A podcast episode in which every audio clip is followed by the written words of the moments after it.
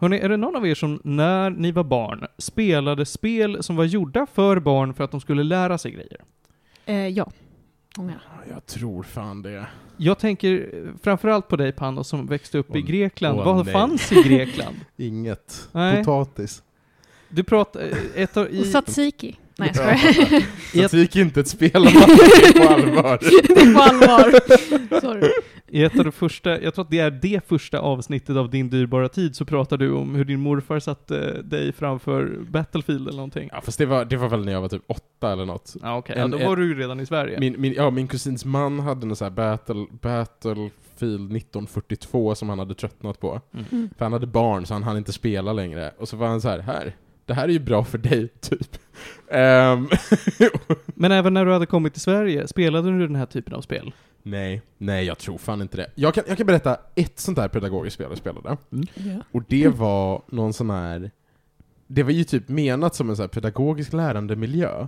De hade någon plattform som var baserad på Richard Scarrys äventyrsvärld. Ja, jag vet precis vilket spel du som, menar. som var till för att småbarn skulle lära sig att använda datorer. Okej. Mm. Det är ju skoj. Grejer! Ja, visst. För jag, jag har ju också du? gjort eh, mest sådana här spel för att lära mig räkna och lite sånt där engelska ord. Och jag kommer ihåg man hängde på bolibompa.se och Ah. spelade lite på de spelen. Bolibompa.se Ja, det var något spel där det var så här um, Bolibompa-draken. Den gjorde roliga ljud och man fick belöningar. Eh, Men det är Så ju lite det är såna såna grejer som spel, är pedagogiska. direkt gjorda för att det du gör i spelet är att lära dig. mm, på ett roligt spelat- sätt. Ja men precis, på ett roligt sätt. Men har du spelat spel där de försöker att liksom, det ska vara ett vanligt spel men de lite tjohornar in lärande moment? Så som att, ah det här är ett äventyrsspel, Åh, men nu ska du lösa matteproblem eller något sånt. Är det inte liksom. den här Ja. faraon eller vad det heter? Ja, exempelvis. Faraos ja, fa, ja, Jo, nej men det, det tror jag, men inget jag kommer på så här på rak arm. ja, okej. Eh, Ja, men det, det fanns, eh, 90-talet och tidiga 2000-talet var, var en gyllene period för den här typen av spel. Eh, så det fanns, eh, det fanns en utvecklare, Humongous Entertainment, de pumpade ut spel som var liksom äventyrsspel för barn. Mycket så här peka-klicka, du, du ska hitta, eh, lösa pussel i, i, genom att leta efter objekt i din omgivning och då och då så är det antingen logikpussel som barn ska ha ganska lätt för att lösa, eller så ska man lära sig någonting om djur och natur eller något. Dora the Explorer. Ja men Nej, lite, li- alltså lite åt det hållet ändå. Mm. Det är inte helt långt ifrån det om Dora hade varit lite mer, vad ska jag kalla den då, underhållande. Ja, för det tyckte jag var tråkigt när jag var liten. Är Dora så the långsamt. Explorer, ja. Det, ja. det känns som de har utvecklat spelet alltså för yngre personer än vad det säger på etiketten. För jag kände så här, men gud, I feel too old for this. Mm. Alltså det är åh, så överpedagogiskt och löjligt. Ja, ja, precis. En anledning till varför jag tar upp det här ämnet alls är att jag eh, fick både ett boomer moment och ett nostalgi moment igår. Jag Alright. snubblade över en YouTube-kanal som pratar om gamla spel, mycket riktat till barn, eh, på svenska. Och jag växte upp med ett spel som hette Rosa Pantern Resa på egen risk. Wow. Då spelar du alltså som en rosa panter, som från den gamla tecknade serien om Rosa Pantern. Inte som, vad var det, Steve Martin var det som gjorde 2006-filmen, tror jag. Eh, och det är ett spel som är ett äventyrsspel, du reser runt världen och hjälper barn med olika pussel, men det är också ett geografispel. Du lär dig mycket om kultur, djur och natur. Det spelet fick en uppföljare som jag aldrig spelade, så vad jag ramlade över igår var en svensk genomspelning av den uppföljaren. Från 98, så det här är gammalt. Oj, oj, oj. Mycket utdaterad fakta, mycket grejer som så inte stämmer längre. Sen är det ju viss historia som är, ja, det stämmer väl, I guess. Eh, men det här var, här var det verkligen intryckt. By the, alltså om du pratar med en karaktär så kan du säga hej, jag behöver hjälp med den här. Visste du förresten att? Och sen säger de något random fakta. Mitt boomer moment kom i slutet av det här spelet. När de ska försöka göra en samtida referens. Let me picture, eh, alltså picture this. Eh, det är slutet av äventyret, det är klimax. En liten flicka har blivit besatt av en demon och står och eh, spottar fradga och svävar ovanför ett middagsbord där en massa gäster sitter och är förfärade. Ursäkta. Ja, visst. Det är klimaxet, det är spännande Panos. Eh, och den här demonen som har besatt flickan säger till alla eh, Ge mig, eh, vad är det? Skicka fram den mäktigaste personen i hela vida världen till mig. Eh, och det här har från början då varit ett eh, skämt skrivet på engelska. Så att vad de säger då är ja, 'Give me the most eh, powerful person in the world' varpå en av gästerna svarar som ett skämt då 'How the heck are we gonna find Steven Spielberg?' Och någon annan svarar 'Steven Spielberg? I thought uh, Patrick Swayze was indestructible' Och det är såhär, okej, 98, sure, men jag vet fan om Steven Spielberg och Patrick Swayze var det mest spännande. Då är ju frågan, vad har de översatt det här till? De har ju alltså då inte sagt eh, Steven Spielberg och Patrick Swayze i den svenska versionen, utan då är det svenska referenser. Vad tror ni att de säger till ett barn 98? Oj, oj, oj. Uh, måste jag... Ni kan ju göra det enkelt, ni kommer ha fel, men ni får jättegärna tänka att vad gillade barnen 98? Ja, jag vet inte. Nick och Nilla. Pernilla Jätte- Wahlgren. Superbra Det var väldigt populärt. Hela familjen Wahlgren gör röster i det här spelet på svenska. Åh, Alltså Ja, allt, från, såklart. allt från Niklas till Pernilla till Hans. Vet du, jag hade så många Nick och Nilla-spel. Ah. När de gjorde musik och alltså massa olika grejer. Jag älskade det när jag var liten, men nu när jag kollar tillbaka på de där, då börjar det så jag vill kräkas nästan. Panos, vad tror du? Jag kan ingenting om svensk kultur på 90-talet, varför frågar du mig? Jag hoppades att du kanske har lärt dig sen du flyttade hit. Nej. Vänta, Trasan och Banane, var inte det också? Eh, Det är från början tror jag en 80-talsgrej, men de, Ah. de är ju för alla barn mellan 0 och 100. Så att... Ja. Jag tänker de som växte upp under Ja, ja, 90-talet. visst, visst. Ja. Ja, men det, om de säger det så här, ah, skicka fram Lasse Åberg eller skicka fram eh, Pernilla Wahlgren liksom. Mm. Nej, utan då säger en tant, eh, hur i hela fridens namn ska vi få fram Jan Stenbeck? Och då undrar jag så här, är det någon av er som vet vem Jan Stenbeck är? Eh, nej. Gud. Han är Han är inte världens mäktigaste man. Han är 90-talet ska man väl säga, Ivar Kryger, så han är så här företagsmagnat, Elon Musk eller liksom Ingvar Kamprad. Okej. Men, Och det är Ja. såhär, okej, fine, absolut. Eh, ni nämner någon som jag tror absolut inte ett barn hade hållit koll på. Någon sån här företagspamp. Då hade man lika gärna kunnat säga typ eh, Carl Bildt eller Göran Persson. Eh, och nu måste jag tänka efter, vem var det, vad är det han svarar då? Jo, just det! Eh, då är det någon annan då som ska säga, ja, ah, I thought Patrick Swayze was indestructible. Han svarar då, jaså, jag trodde de menade Loket, han går inte av för hacker. men vänta, Mm. han är väl populär idag? Ja, Loket är ju mer av en folkskatt. Han är ju it. It Han är guy. it. Men, Men jag vet inte fan om han var it med ett barn 98. Men det alltså- kanske var det, exakt. Bingolotto varje fredag. så här, söndag eller? Stenbeck Ja. har ju typ byggt upp två tredjedelar av modern telekom i Sverige. Man kan argumentera för att han var Sveriges Donald Trump. Har han köpt in sig? Nej men alltså han, han var med och startade vad är det? Eh, TV3, eh, Sexan, TV1000, vi har satt Ja, det är sant. Han gjorde Eh, media också ja. Comvik. Alltså ni vet så här, Ja. jätte, jätte, jättemycket som faktiskt lever kvar. Mm. Ja. Jag säger det, dåtidens Donald Trump, absolut adekvat. Loket. Däremot, frågetecken. Vad säger du med Loket? Han är ostoppbar! Där ser man. Då, jag kunde inte låta bli att skratta lite åt det här och tycka att ja, ja, alltså. ha- Jag hade inte fattat det som ett barn när jag växte upp. Hade jag varit sju och 98 hade jag nog inte fattat det, men jag älskar ju att så här, såna här grejer lever kvar. Mm. Ska vi hitta Jan Stenbeck? Den frågan har ingen annan någonsin ställt sig. Ja. Den är så fin! Mm. Så vad jag vill att ni alla går hem och gör är att ni antingen på SVT eller på eh, YouTube hittar dokumentären Ordförande Persson om Göran Persson och både hans tid som politiker och som företagspamp och ser vilken man det är alltså. Han är en relik. Ja, det. Men han är roligare än Jan Stenbeck. Ja. Jag, jag, har, jag har under tiden googlat på det här Richard Scarry-spelet. Mm. som heter Richard Scarrys Busy Town. Och är utvecklat för barn mellan tidig förskoleålder och typ andra klass. Och det här spelet var släppt till DOS. Oj, oj, oj, oj, oj. Då är det gammalt. Även på 90-talet låg, låg vi några år efter i Grekland. DOS. DOS är ju alltså, för den som inte har koll på det, riktigt gamla operativsystem. Det är lite innan, slash samtidigt som Windows 95 liksom. Ja, Vi- men vi är lite tidigare än det. va? Ja, vi, alltså vi, vi är ju och snackar tidigare än så. DOS med en grafisk interface är väl kanske fem år innan Windows 95 eller något. Men alltså det, det är ju Säkert. fort, Mm. ja, det är ja, ja, ja, ja. Men barnen kunde lära sig. De hade man ju Oregon Trail var det något populärt spel. Jag tror inte det var det för oss, för att inte visste vi vad Oregon Trail var, men alla amerikaner där ute. Är inte Oregon Trail den där där alla dör av dysenteri? Exakt. Men det är ett ganska bra spel, för det är både en simulator där du ska se till att alla inte dör av dysenteri, och få dem till Oregon. Det är också, jag, jag tror att har man inte gjort någon sån här liten mikrovariant av det som kickar igång om Chrome tappar internetanslutningen? Det finns ju en där man spelar Flappy Bird med en dinosaurie, Ja. och sen tror jag att de har gjort något specialare där du kan spela Oregon Trail i Chrome-fönstret om du inte har tillgång till internet. Om Oj, den liksom oj. blankar. Det är ganska roligt.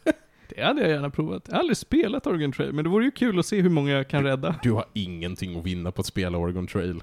Man kan inte spela en kvart och sen ge upp för att alla Misär, dog. misär och dysenteri. Ja men det lär ju barnen om verkligheten. Jävlar vad, vad det var verkligen, ja vi behöver eh, flytta på folk från öst-USA. vad gör vi? Ja men vi har ihjäl dem. Ja men det kan vi inte göra. Nej men vi låter dem ha ihjäl sig själva. Sätt dem på den här vägen och se vad som händer. Ja, herregud. Ja. Det är ett spel som är, det, det är programmerat i Basic på 70-talet. Levde kvar hur länge som helst. Mm. 70-talet, jädrans. Mm. Ja, herregud. För eh, nyligen har vi snackat om eh, eh, Apple, Apple TVs nya film om Tetris. På tal om gamla spel. Ja, ja, men det känner man ju till ja. Ja, det är bra grejer. Där lär man sig också väldigt mycket om sig själv. Vänta, alltså Tetris, är det en dokumentär eller är det en Det är spelfilm? spelfilm. Men vadå, vad, vad är handlingen? Är det så här skaparna bakom Tetris? Får lyssna på avsnittet. Okej, okej, det får jag göra. Det har med politiska intriger och stulna eh, rättigheter att göra. Okej, lite som, eh, vad heter det, mm, The Social Network. Ser Ja. framför mig lite Ja, den typen Ja, av film. exakt så. Ja. Och får jag Mm. välja mellan lärorika spel, då kan jag välja mellan Oregon Trail, dysenteri, eller Tetris.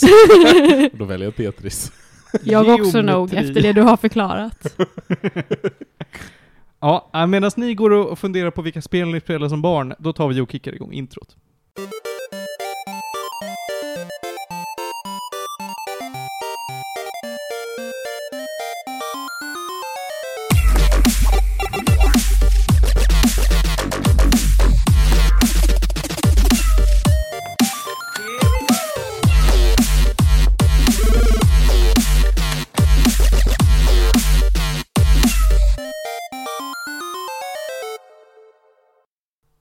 Hörni, det är avsnitt 113, Medis Radio, podcasten om all typ av möjlig fin och full kultur. Vi bildar er i allt från 90-talet till 70-talet tillbaka till eh, nutiden. Med mig i studion så har jag Amanda Olving. Hallå? Välkommen tillbaka! Tack så mycket, roligt att vara här igen. Ja, visst, var, jag tror det var tre avsnitt som du var här sist och vi har i- längtat efter din återkomst. Vad roligt att höra. Ja, jag är väldigt spänd. Panos Tufexis är också här. Ja, jag, jag har ingen val. Inget val. Ja.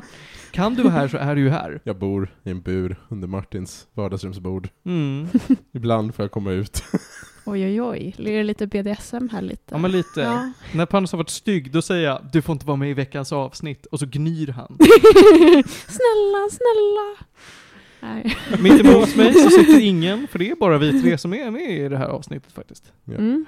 Det kanske blir lika rowdy som när Ludvig var här. ja. Amanda är ju då civiliserad. Och vi får se. Och inte Vi får uppvuxen se. bland vargarna. det kan ju vara så att du släpper fram ditt riktiga jag. Ja, Och så får vi se. kanske när spriten kommer in. Vi får ta mer sprit någon gång. Åh jävlar. Men vi har pratat om att köra någon eh, drunk stream eller något eh, packat avsnitt. Det har nog aldrig hänt för att vi, vi är så, vi har ingen alkoholkultur inom oss. Alltså- inom, Du- inom oss som podd eller inom oss som In- personer? Alltså inom oss som personer. Du dricker inte alkohol. Nej, jag gör ju Mm. inte det. Nej. Jag dricker alkohol när det är läge, så jag är nog ganska lätt övertalad. Ja. Felix har jag aldrig sett röra äh, djävulsdrycken. Mm. Ronja tror jag bara dricker när hennes flickvän är med. Och Johan, jag tror han tycker det är tråkigt med alkohol. Fan. Jag som tänkte vara den som drog igång här nu, för jag festar ju. Ja. Ja, Liksom. det, du och jag kan sitta här med varsin liten hutt. Jag kan hämta lite whisky. Eller hur? Och så får jag bara dansa nu och kom igen. Ja, jag vill, eh, på, på. tal om, på tal om brist på alkoholkultur, Mm. så var jag, eh, jag och Esmeralda var på R Asia i Solna centrum igår. Det är en restaurang som tidigare haft bufféverksamhet, och nu ska de göra en seriös satsning på en riktig à la carte-meny, och de har jättebra kockar, och det är superbra, riktig kinesisk mat, alltså superautentisk verkligen. Eh, och vi började, och, och vi började snacka ganska mycket, för ägaren kom och presenterade rätterna, för han var så jävla entusiastisk över den nya menyn. Och det Jaha. smittade med sig och vi interagerade väldigt mycket. Och i slutet så ville han ju såklart bjuda på något kul, så han tog fram en iskall flaska Baijiu, som är plommonsprit på 52%, Oj, och jävlar. som kineser skålar med när det är fest. Kunde du tacka nej? Jag, jag förklarade vänligt att jag dricker inte så jag kommer smaka en droppe. Och jag fick en droppe. Eh, Esmeralda var däremot lite för artig. Ehm, eh, och han, eh, det, ja, eh, jag kan säga så här. väldigt välkomnande.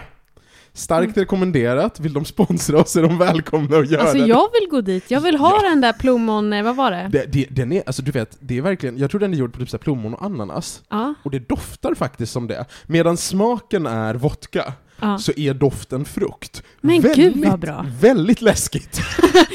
Underbart ju! Jag bara såhär, det kliar i mina fingrar, jag måste hitta det här. Solna centrum, R Asia. Ja. Bra. Ja, Jag, jag tror, jag Du tror tittade restaurangen- på mig som att jag sa fel. Jag, så här, så här, jag tror restaurangen nu ska heta Gui eller någonting. Ah, ah, det finns en Kina, en Kina-krog i Solna centrum. Det är den man ska till. All right. Right. Ja, men det låter mysigt. Det vill jag göra. Får väl se. Mm. Du och jag får festa själva, Amanda. Eller hur? Alltså jag vill ha den där drickan. Ska ni också gå och bli nedsupna av, av Ja. Mr Chen? Ja, men åh. Ja. Åh gud, det är, nej vi ska inte gå in på en sån anekdot nu, men jag har hört historier om när folk går till en restaurang och blir nedsupna av någon Mr Chang och, och då blir det, då blir det röj. Alltså kineser som super ner en, då, bli, då vet man att nu blir det åka av. För man är ju på restaurang, man kan inte gå någonstans. Så här. Ja. You're Visst- in för en hel kväll. Vi ska, vara, vi ska vara helt rättvisa mot Mr Chen, för Mm. varje shot han bjöd på tog han också en själv. Jävlar vilken härlig kille! De dricker ju med den, Ja. vilket är sjukt olagligt. Ja. Jag tänkte precis säga, det kan ju också vara strategiskt att man vill få kunden att eh, dricksa mer.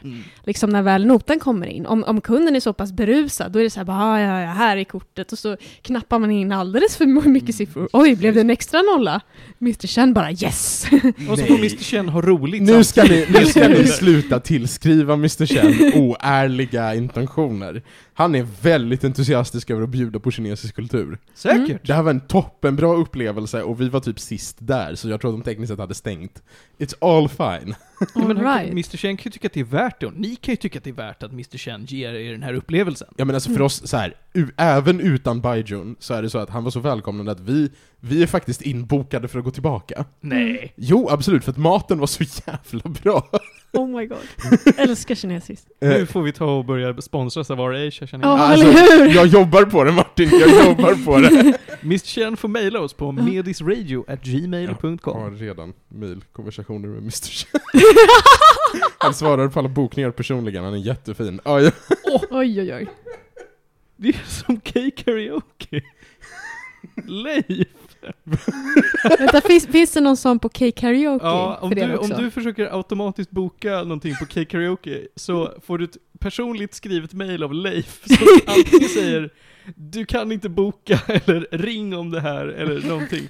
Eller vill du ha den här tiden? Boka snabbt. Om jag trodde jag hade bokat.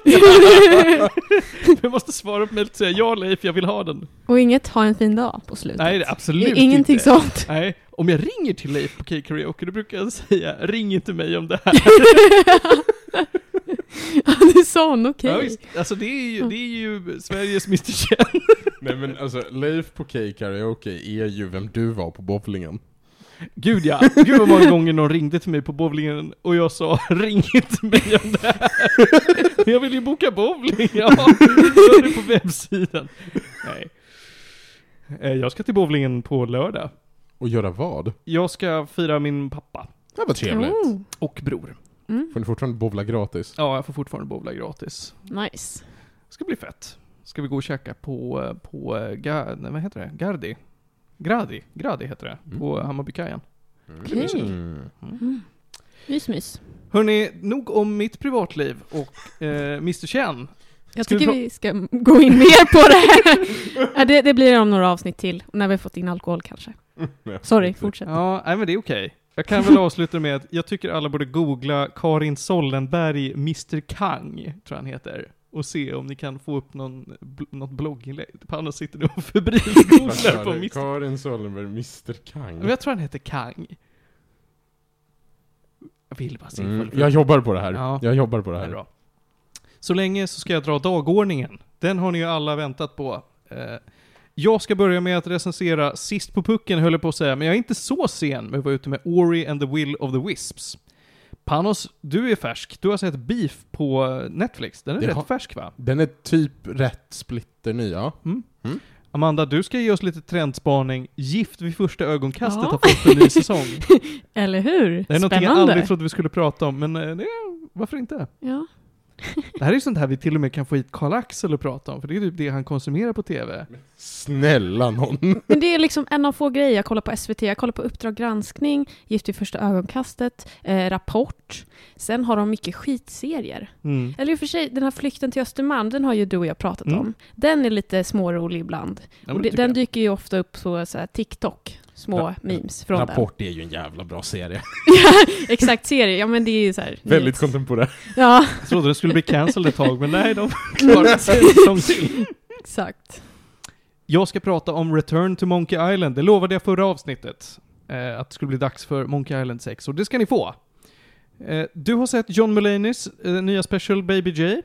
Ja. Jag har sett klipp från den. Netflix promotar den ganska färskt. Eh, Visst är den, de har väl rättigheterna till den? Ja, de har rättigheterna till den. Ja. Mm. Och sen ska du prata lite kort om två spel som du har spelat. Jedi Survivor. Je nej, förlåt. Det het, heter det Jedi Survivor? Ja, bara? det heter Jedi Survivor. Star Wars Jedi Survivor. Ja, det heter det nog. Och sen Unravel 2. Ja. Eller jag har börjat spela båda. Kommit en bra bit in i båda egentligen, men jag är inte klar med dem. Så att, vi ska prata lite om hur det känns. Är Jedi Survivor lika buggigt som folk säger? Ja, det har precis fått ett par performance patches. Ja, ja vet du vad? Ja. Vi kommer till det. Vi kommer till Vi det. kommer till det. Bra. Okej. Då tycker jag vi hoppar rätt in i Ori and the Will of the Wisps. De som har lyssnat på den här podden länge vet att jag är inte ett fan av Ori and the Blind Forest från 2015. Det är ett Metroidvania, eh, och det är lite vad det är. Du eh, spelar som den lilla skogsnymfen, kan man kalla det för, Ori, som ser ut ungefär som eh, en lemur. Är det det Ori är? En skogsnymf? Nej, jag har för mig att den är eh, Woodland Spirit eller någonting. A Light Spirit. Vad är liksom facktermen? Ja, det får du fråga någon som har spelat det här spelet mer om. Okej. De tilltalar henne som någonting då och då, men äh, jag minns inte riktigt. I det första spelet så skulle man ta och stävja hotet mot skogen som ser till att, åh oh, men shit, den är, den är korrupt, det är eh, pest och pina och eh, alla, allt levande håller på att vittra sönder. Du gjorde det, du räddade dagen, du fick en kompis i form av en liten babyuggla och eh, sen så spelades You Can Call Me Al. Sen då, 2020, så släpptes uppföljaren. Fem år senare, det är ganska långt. Mm. Men en, en ganska liten, liten studio det här. Moon Studios heter de som Ja, precis. Det är väl ingen jättestudio. Nej. Skit i att den är utgiven av Microsoft. Ja. Ignorera det. Ignorera att hela världens pengar finns bakom där. Moon Studios är små. Oj, oj. ja, det är bara de spelen de har släppt. Jag vet inte hur många det är som jobbar där. Men de här spelen fick ganska, eller Ori and the Blind Forest fick ett, ett eh, väldigt bra kritik för att det var fantastiska kontroller, det var snyggt som fasen, och det ska det ha. Det ser otroligt ut. Vi har, fina färger det är och ljussättningen och eh, musiken är väldigt fint eh, ihopkomponerad tillsammans med det visuella. Eh, men jag tyckte att det var väldigt tråkigt. Spelet i sig hade inte mycket att ge mig. Jag tyckte att fienderna jag slogs mot, de utmaningar jag gjorde, det var inte så kul bara. Det kändes som att jag tittade på en väldigt fin tavla som rörde sig.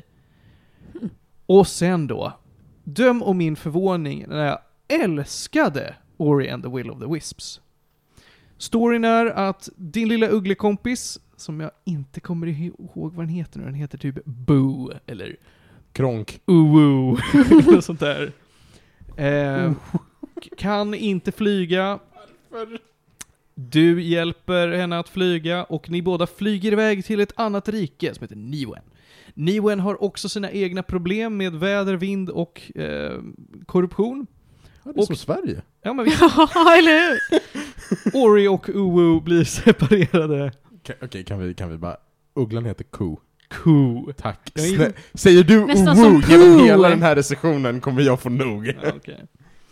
Eh, du, ska, du spelar ju då som, eh, för det mesta, ska jag säga. Det är en väldigt liten del av spelet som du faktiskt spelar som Ko. Men som Ori eh, ska du samla på dig nya krafter för att navigera i din miljö och försöka både laga skogen och ta dig hem.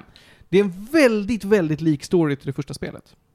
Men alltså vad har man, om man är en sån här liten Guardian Spirit eller liten nymf eller vad det är, vad Mm. har man för krafter? Alltså vad, vad har man för superkrafter som, som liksom eh, skogsande? Vi har ju det traditionella 2D Metroidvania kons- eh, konstellationerna höll jag på att säga, men kontrollerna med att du kan hoppa, du får dubbelhopp, du får sätt du kan eh, launcha dig själv i luften. Du har självklart en armlaser. Ja men nå- någonting sånt liksom. Ja. Eh, och sen får vi saker som eh, att du använder flash i Pokémon. Så att du, lyser upp mörka områden, du kan eh, klättra på väggar, du kan dasha från fiender, in i fiender. Det, det hela handlar ju om att både anfalla sak, eh, alltså fiender och att navigera med hjälp av samma, samma kontroller. Samma superförmågor kan användas på olika sätt.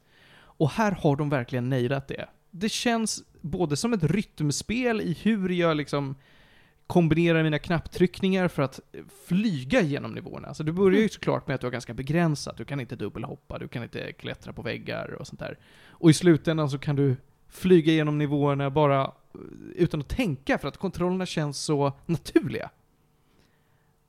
Eh, och det tillsammans med då att spelet är ännu snyggare. Jag trodde inte det var möjligt att ett spel kunde se så estetiskt tilltalande ut. Alltså bli ännu mer snyggt än vad Ori and the Blind Forest var. Men den, där har jag än en gång fel. Det är det vackraste spel jag sett. Det är en tavla, men nu är det en kul tavla att navigera igenom. Jag är inte begränsad, jag är inte, det går inte långsamt, det är inte oinspirerande. Jag vill hela tiden se nästa, nästa miljö, nästa fiende som ser till att jag kan ta mig till en ny plats. Det är så fint.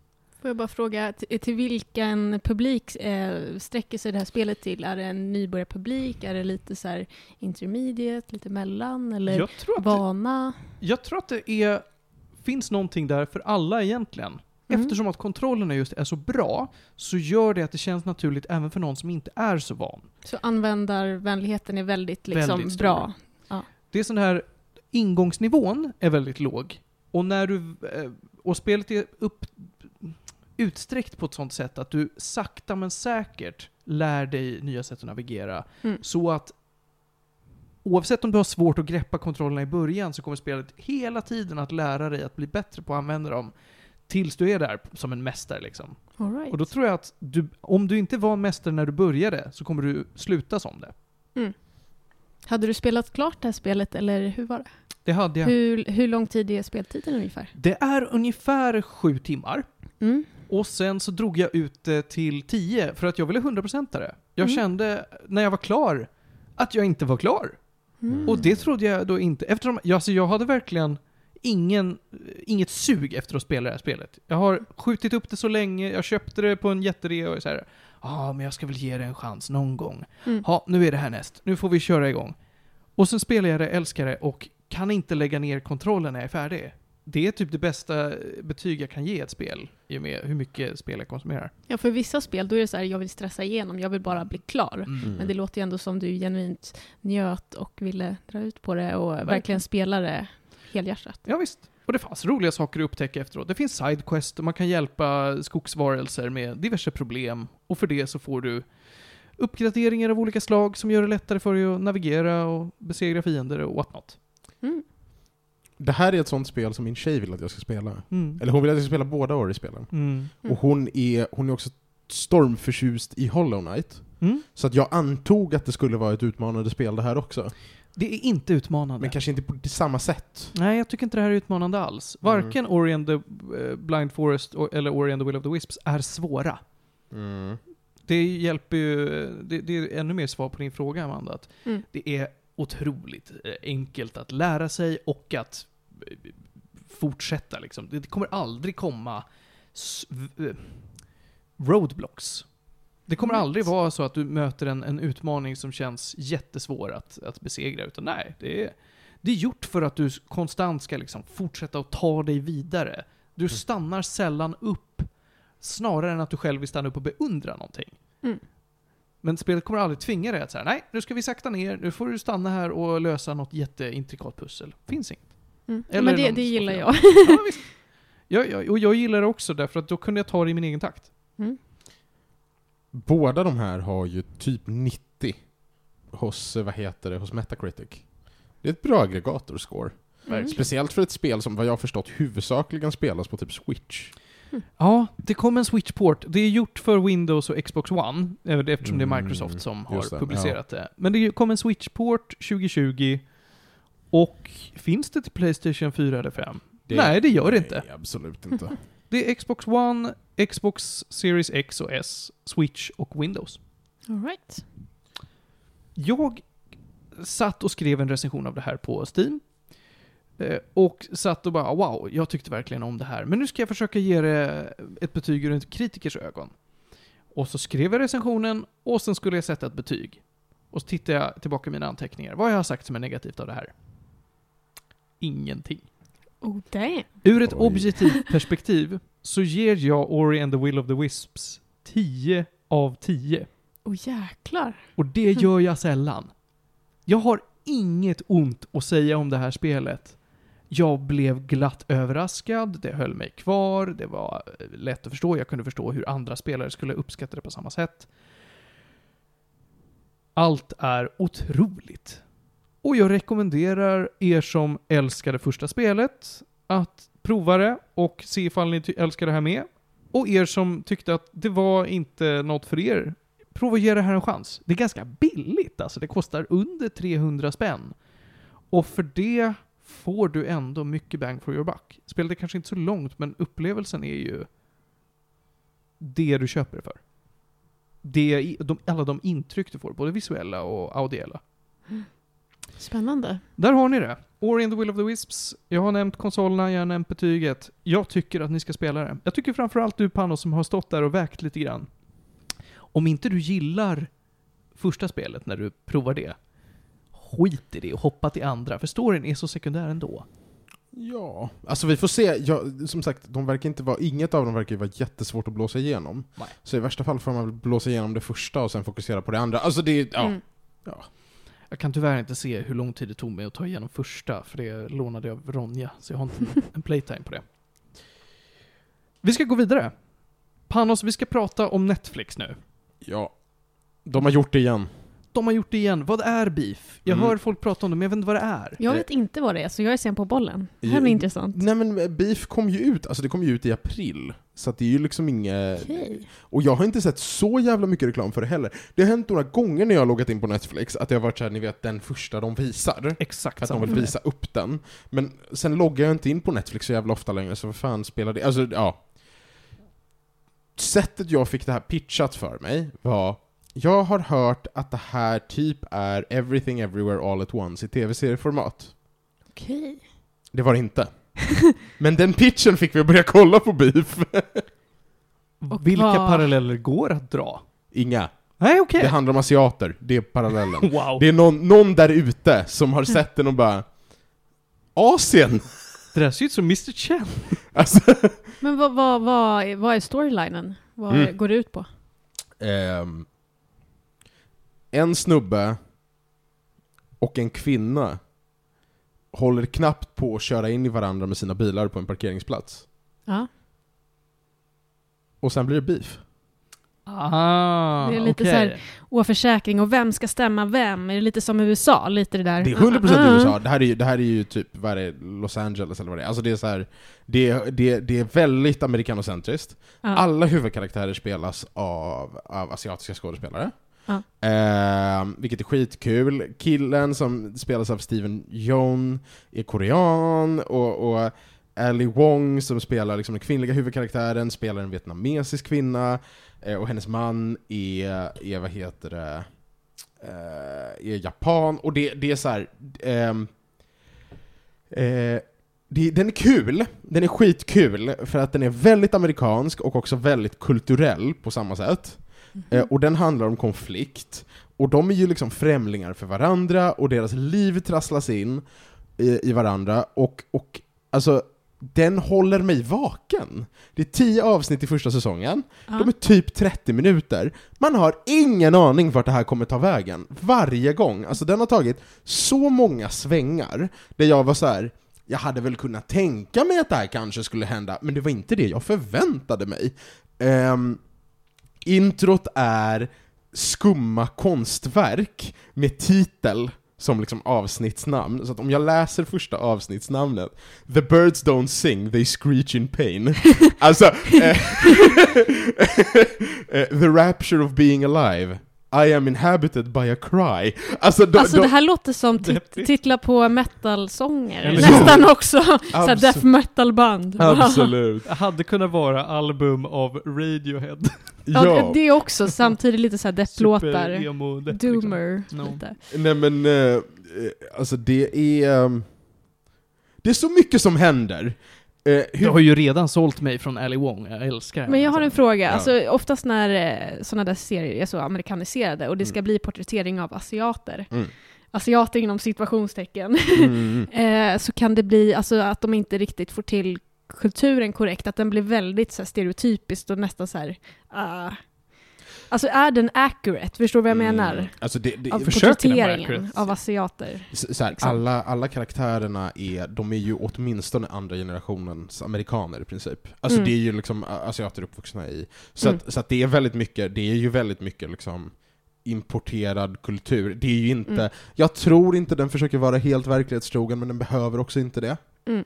Utan det är liksom, jag har vuxit upp i USA i ett asiatiskt hushåll, och så Mm. är de lite sådär.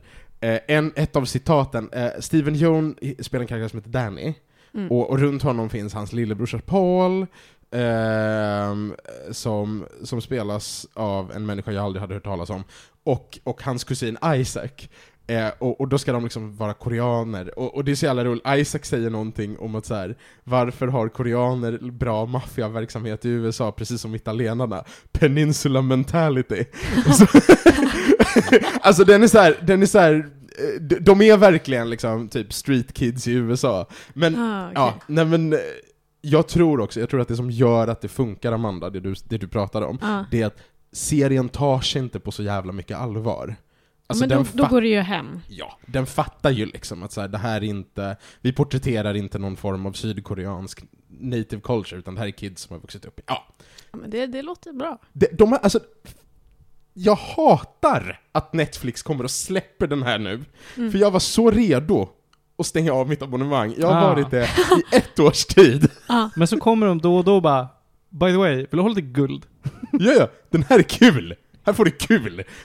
Ja, alltså det, några gånger per år då är det så här, oj Netflix, nu kanske jag ska logga in och kolla på det här. Men det är ju också mycket skit liksom emellanåt. För mig har den se. stunden, den där, nu kanske jag ska logga in och kolla på det, alltid varit sex education.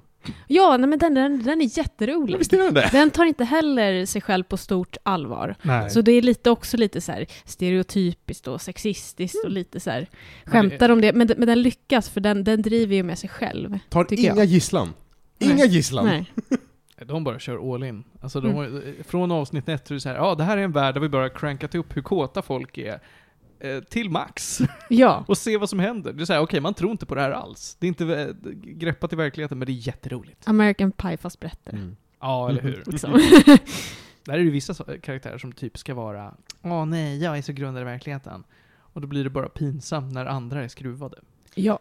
I, i, I Beef så är det så att ju längre in i säsongen du kommer, desto mer inser du ju liksom att de här karaktärerna har, alltså de är ju inte bara konflikten, utan de är ju riktiga människor och de bär med sig lidande, och det är också den här återkommande att så här, de beter sig ofta som skit mot varandra, Mm. och så kommer man en bit längre fram och så bara okej, det här är varför du är en skitstövel på det här sättet. Mm. Och det är liksom, det är väldigt mycket så här.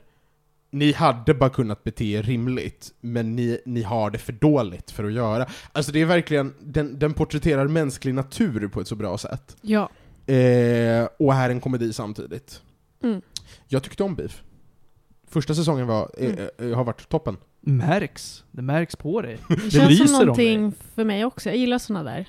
Är det lite så här mörk komedi, eller hur skulle du placera den? Ja, men ja, det, det är 100% en mörk komedi. Eh, Men det låter ju jättekul. men alltså, prova det! ja, Och återkom. Den är faktiskt skitrolig. I will. För så här, jag kan lätt bli uttråkad av serier som är så här för långa. Mm. Och så är det så mycket så här, åh, man ska introducera karaktärerna första avsnittet och de vill liksom mjölka ur och göra så långt som möjligt och då blir jag så här bored. Då vill jag hellre ha 30 minuter och kanske 10-8 episoder så man verkligen blir hooked. Mm.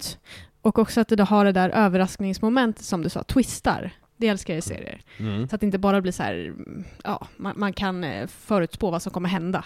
Mm. Att det liksom, ja. Det ska också sägas att det finns, det finns en del grejer så här. Det finns en del grejer jag har varit bekväm med att skratta åt, Mm. som egentligen är rätt mörka. Man får liksom ta den med en nypa salt. Ge ett exempel, nu vill jag höra mörka grejer. Är det här med slå sina barn? Nej, nej men om jag, om jag ska spoila, jag kan spoila de första minuterna. Ja. Det börjar med att Danny ska returnera åtta stycken Hamachi-grillar till en butik. Okej?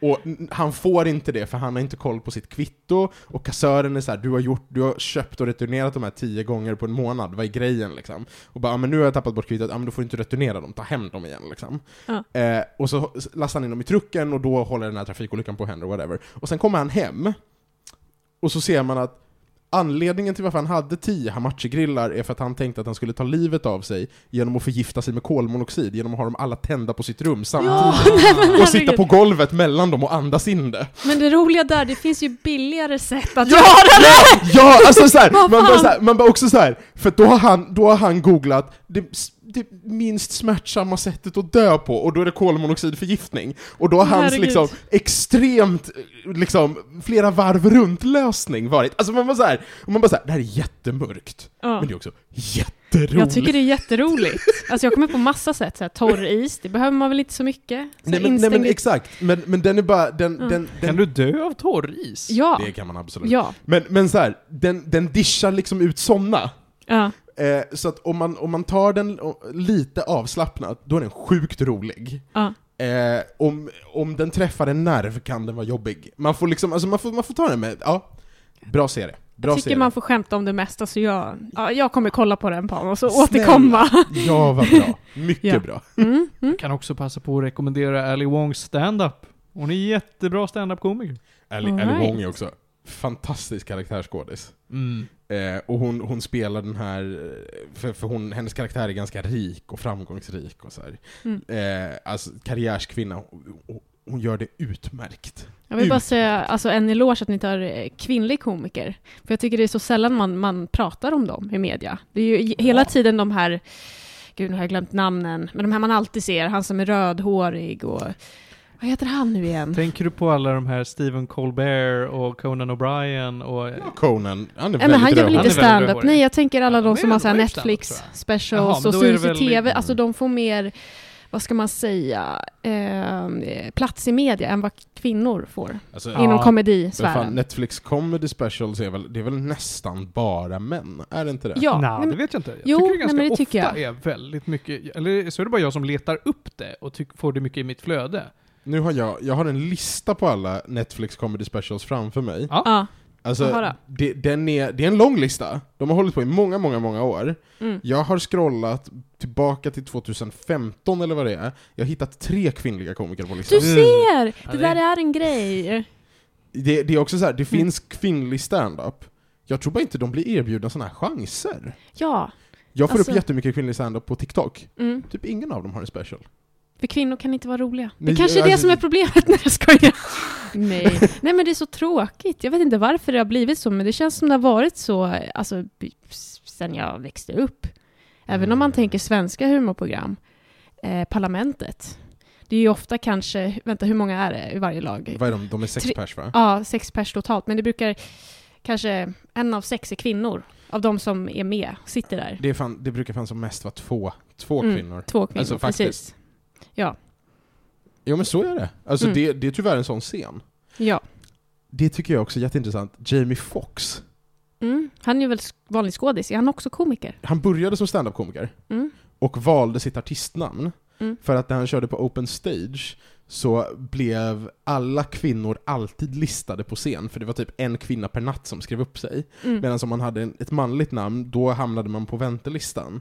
Så att, för att hans Okej. chanser skulle öka så valde han ett namn som lät ambiguöst könsneutralt. Ah. Så att artistnamnet Jamie Foxx är menat att låta typ kinda som ett kvinnonamn, kanske. Så att Oj. han får gå upp på scen. Där ser man. Eh, Ja, för att han hade liksom fattat det här på 90-talet, att så här, Ja. Det är så få tjejer Ja. som, bl- som blir insläppta i branschen att de får ju gå upp på scen Mm. på de här kl- småklubbarna, undergroundklubbarna. Så då får jag liksom, jag hakar på. Eh, Men så, jag, jag tror inte den könsfördelningen har förändrats sedan dess. Lite så här omvända roller, för om man tänker inom författarindustrin, då var det ju också så ett tag. Ja. J.K. Rowling, hon valde väl också det för att det skulle vara könsneutralt och hon inte Kanske skulle bli man. dömd. Ja, det här, kanske kan vara man. Mm. Sen finns det ju många som Kepler, den författarduon, att de inte skriver alltså förnamn och allting. Mm. Visst är det två? Ja, det är två. Kepler. Ja, Eh, eh, Lars och hans fru tror jag. Ja, nej men alltså många gör på det sättet för att de vet att det är laddat. Att säga att man är min, eh, man eller kvinna. För folk har så förutfattade meningar att ja, men män äger den här branschen, är roligare eller ja, hur man ska Kan vi, det. kan vi bara snacka om att paret som kallar sig för Kepler, Lars Ja. Kepler, heter Alexandra och Alexander. Oj! Jaha, Jag släpper det. Lars Det var är- bara, jag ville bara, jag ville bara Vad säga är det. oddsen? Okej. Där ser Ja, man. Ja. Ja, nej, vi- jag kan rekommendera en till av mina favvo kvinnliga standup-komiker om det är någon som är nyfiken på det. Demi Lardner. Tycker Oj. jag är riktigt rolig. Australiensisk tjej. Aldrig hört talas om. Det, Men det- kanske har det här att göra med då att om man inte letar efter det Men- så, så blir man inte exponerad för kvinnliga komiker. Men vänta, jag kommer på eh, en. Hon, eh, heter hon Jamie? Hon blonda, lite mullig. Vad heter hon? Hon brukar skämta mycket om eh, sin... Får man Amy? Schumer. Ja, Mm. the F-word. Ja, precis. Och hon tycker inte jag är så rolig tyvärr. Nej. Sen finns det ju Lisa... Nej, vad heter hon? Lisa någonting. Fick inte Eh, Eller Eliza kanske hon heter. Jo. Eliza Schlis- Schlesinger. eh, Ja. hon Precis. Schlesinger? Det är typ Ja, de jag Schlesinger känner till. Ja. ja, men hon är rolig tycker jag. Ja. Amy Schumer har väl gjort lite allt möjligt, men, men Fick inte, blev inte Men Amy hon- Schumer cancellad? Jo, flera gånger har hon blivit cancellad. Hon, hon skulle ha spelat Barbie fick jag reda på. Jaha. Eller kanske, men sen valde de ju Margot Robbie till slut. Och jag tycker, ja, rätt val. För jag har svårt att tänka mig så här Amy Schumer som Barbie. Men alltså, båda är intressanta val på helt olika sätt. Tycker du? Men Margot Robbie, hon ser ju ut som en Barbie Ja, och har lite, Barbie, lite den där vänliga, lite vinka som en drottning. Amy Ja. Schumer, hon känns ju bara mimig. Jag Alltså, uppskattar hon- hur du direkt gick in i så här robot, stela leder och Ja, nej, men du vet, jag, jag Hur är adel. böjlig Nej, är jag en ska... Hur böjlig är en Barbie? In, Ja. Inte. Oj, oj, oj. Ja. Ja. Eh, vill du ge Beef några gäddor? Ja men beef är ändå, beef är ändå en 8 av 10 underhållande. Mm. Jo men också, men det, det är halvtimmesformatet. Vi Mm. behöver mer serier i halvtimmesformatet. Jag håller helt med. Kanoners. Ja, nej men då så. Eh, jag hoppas ju att vi går vidare i halvtimmesformatet och pratar om Mm. Gift vid första ögonkastet. Ja, absolut. Här är de halvtimmeslånga avsnitten. Eh, nej, de är lite längre. Fan. Jag tror det är 40, 40 Okej. minuter. Men, men det går snabbt. Eh, vet du vad det går ut på? Ja men Mm, det förstår. är väl ändå att en grupp av människor som påstås vara relationsexperter får se en massa kandidater då som är screenat för det här programmet och ska para ihop dem baserat på deras expertis. Ja. Eh, Och då sätts de ihop blinda på det sättet att de, de träffas på altaret. Precis, de träffas för första gången eh, när de eh, gifter sig. Och vad händer sen då? Ja, sen börjar... eh, Ja, först är det ju honeymoon phase. Och sen kommer ju vardagen in. Och det... Och hur, hur, vilket tidsspann snackar vi? Är de tvungna att köra på en viss tid? Eller kan det Ja. vara vissa som är så här, ja ah, nej, eh, vi ger en månad. Hur lång, hur lång tid är de Det tvungna att vara är med sex produktionen? veckor har jag för mig. Okej. Så har det varit tidigare säsonger. Jag tror det är samma den här säsongen. Eh, men sen har det funnits par på vägen som har valt att avsluta det för de har funkat så himla dåligt. Och det är så himla stelt när man eh, ser det hända. Eh, men sex veckor och då ska de träffa de här experterna och så får de frågan Vill ni stanna gifta eller skilja er? Och eh, i snitt så är det typ en på fyra som typ par som håller ihop. Så det är inte jättehöga odds. Så det här med expertis och åh, vad, vad är eh, love attraction, allt det där som expertiserna går efter. Det är liksom inte någon gyllene regel att oj, ni kommer hålla hela livet. Eh, så ja, attans. Jag som hade tänkt så här, gud kan inte jag bli så här ihopparad med någon? Hur länge har det här programmet varit igång? Hur, länge, hur många säsonger har de kört det här? Det? Eh, jag tror det är fjärde säsongen nu. Av, Har jag för av, mig. alltså, av alla grejer att self-inserta in i så tror jag inte SVT's Gift vid första ögonkastet är... Nej men, Men du- alltså om man du tänker på gjorde- arrangerande äktenskap, alltså det är ju så i faktiskt många länder och i, typ i Kina och allting och speciellt om man som kvinna börjar komma upp i åldern och man tänker på fertilitet och man är stressad över sånt. Alltså arrangerade äktenskap, det kanske inte är så dåligt. Såvida det inte är påtvingat, för det är ju hemskt. Alltså Mm. tänk dig att du som, vi säger 15-åring, Nej, nej, redan gud, har en plan. Det, det tror jag inte någon tycker är särskilt bra. Men en sorts eh, rörelse där det är så här, ja men, eller en kultur där det kan vara så att när det börjar bli för sent, här är en datingpool. Ja Det men kan- precis. Det finns nog ett mellanting, Amanda. Det, det, det är det jag menar. Ja. Jag menar ha det som sista utväg. Mm, mm. För, för, eh, om man tittar på Stockholm till exempel, vi är ju ett av världens mest singeltätaste städer i hela världen. Eh, och det är ju så här, hur kommer det sig? Är det appar? Är det liksom att vi är frånvända verkligheten, vi ger inte folk en chans? Vad är problemet? Så, så då blir man ju lite så här, hmm, öppen för möjligheter. Jag, jag säger det själv för att jag tycker det är svårt att hitta någon Mm. eh, att klicka med. Och appar, det har inte funkat bra för min del. Så att, eh, för, för det här programmet, det är ju basically alltså folk som är 30 plus. De har försökt, eh, ja men det som alla andra gör, Tinder, Hinge, vad finns det mer, eh, Match, eh, ja det kommer ju nya hela tiden. Och det har inte funkat för dem. Så, då, så det är ju inte liksom någon som är 25 eller 23 eller 21 som bara wow, jag vill gifta mig för det är coolt. Utan det här är ju folk som verkligen vill bilda familj. Mm. De har gett eh, andra alternativförsök men det har inte funkat. Eh, så jag tycker ändå det är fint att eh, det, det finns det. jag önskar bara det var en så här allmän tjänst. Vad är det för typer vi får se i det här programmet i den här nya säsongen då? Mm. Jag har sett lite klipp tidigare med, med någon kvinna som säger att ah, jag känner ingen attraktion till dig. Ja, det var förra säsongen. Åh, det var så jobbigt. Och när de skulle sova i sängen, Ja. då var det så här, hon behövde by- bygga ett eh, torn med kuddar emellan. Alltså hon, hon eh, lät inte honom eh, ta i henne. Okej. Alltså det, det var så hemskt att se. Eh, Hur är den här säsongen då? Vad, vad är det för typer? Ja, men det ska jag förklara. Eh, det är lite blandning. Det finns karriärstyper och så finns det ett par som är lite mer kanske hipster, hippie. Eh, killen, han har byggt sitt eget hus och eh, lever väldigt mycket ja, men så för dagen och säkert håller på med yoga och eh, jag vet inte, allt möjligt. Och tjejen, hon jobbar som veterinär. Hon ehm, har massa katter hemma och Båda är väl rätt liksom nördiga och jag tror det är det yngsta paret. Nu kommer jag inte ihåg hur gamla de är, men kanske 28, 32 någonting. Eh, och för det paret, då går det faktiskt... Man kan ju tänka så här, åh, det här låter ju som en match. Men eh, ja, den här killen, han verkar vara lite för galen för henne. Eh, jag skulle nästan vilja påstå att han är lite ADHD-aktig. För att eh, i ett avsnitt eh, då skulle han illustrera en säkerhetsfunktion som fanns i en bil. Och då eh, satt hon och körde bilen och han bredvid och så öppnade han eh, bildörren i 80 km i timmen och hon blev ju helt rabiat. Och då var det värsta liksom, bråket efter det och bara “men det här är ju livsfara” och han bara “nej, nej, men det, jag, jag har ju koll på det här. Du vet, det finns säkerhetsfunktioner för det här” och la la la. Och det bara illustrerar hur man kan vara osynkade i konsekvenstänk eller ja, hur lättsamt man ser på vissa saker, allvar. Eh, så de har inte riktigt, jag tror inte de har haft sex ska jag säga. men, men, man får se, får se dem lite småpussas, men, men jag ser inte det här som de andra paren.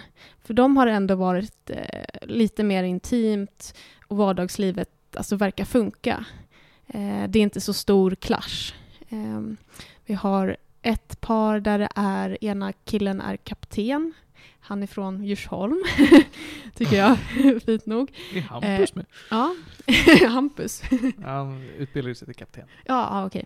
Eh, och eh, tjejen hon är mäklare och båda är väldigt så här, sportiga av sig, äventyrstyper, övernattar i naturen, tältar, eh, idrottar mycket. Och de är väldigt synkade. Båda är väldigt så här, saker ska hända och mål och, och sådär. Så de tror jag faktiskt kommer hålla ihop. Och sen, eller hade du någonting att inflika? Nej men jag, jag bara så här, för, för det första, jag vet så här, jag vet att jag...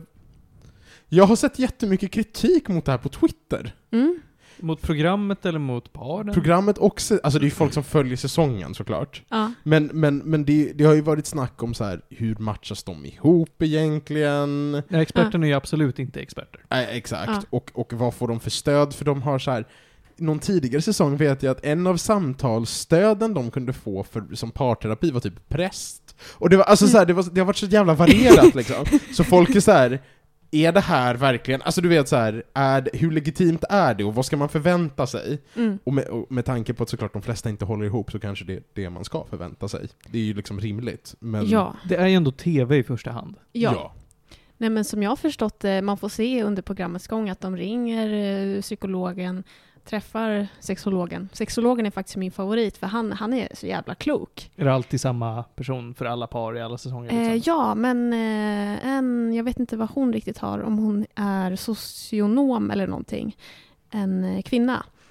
Hon, hon är ny, Mhm. men hon tycker jag är lite tråkig. jag, jag gillar mer sexologen Kalle. För han känns lite, lite mer så här vardaglig, inte så steril och så här, jag vet inte, tråkig. Mm. Eh, så de får ju hjälp av honom. Eller Eh, är det Kalle sen-? Ja, Ja, eller hur? Ja. visst, visst är han alltså Han ser- rolig? ja, han är rolig och han ser ut som en klok sexolog också. också. Ja, ja.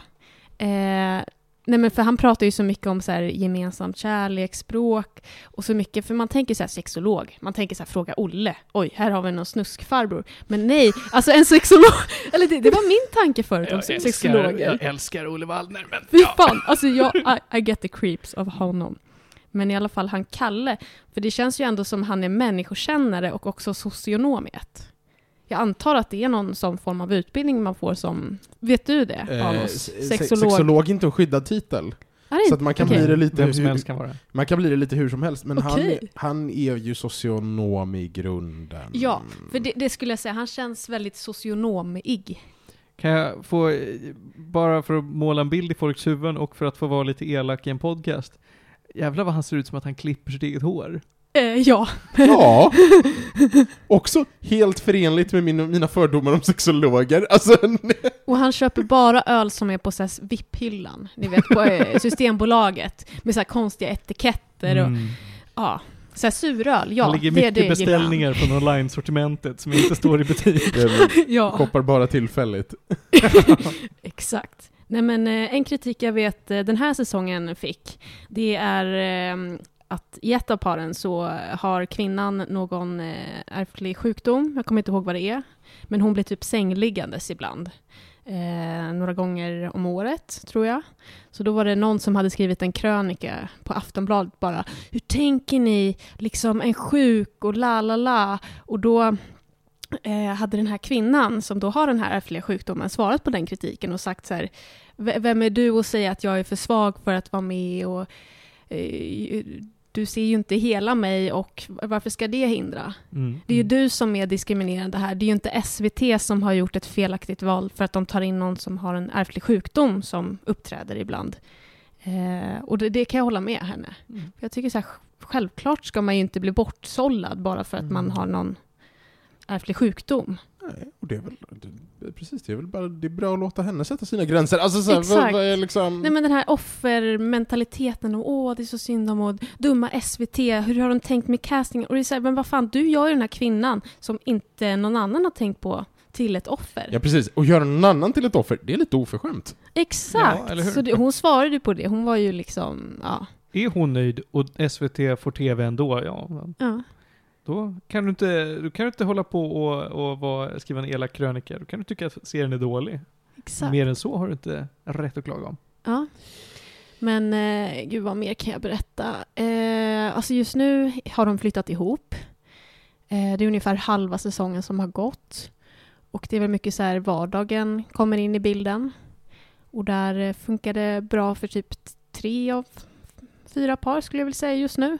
Alltså de som har det svårast är ju det här unga paret med killen som bor i det här Hippie. ja, Mm. hembyggda huset ute i skogen och veterinärtjejen.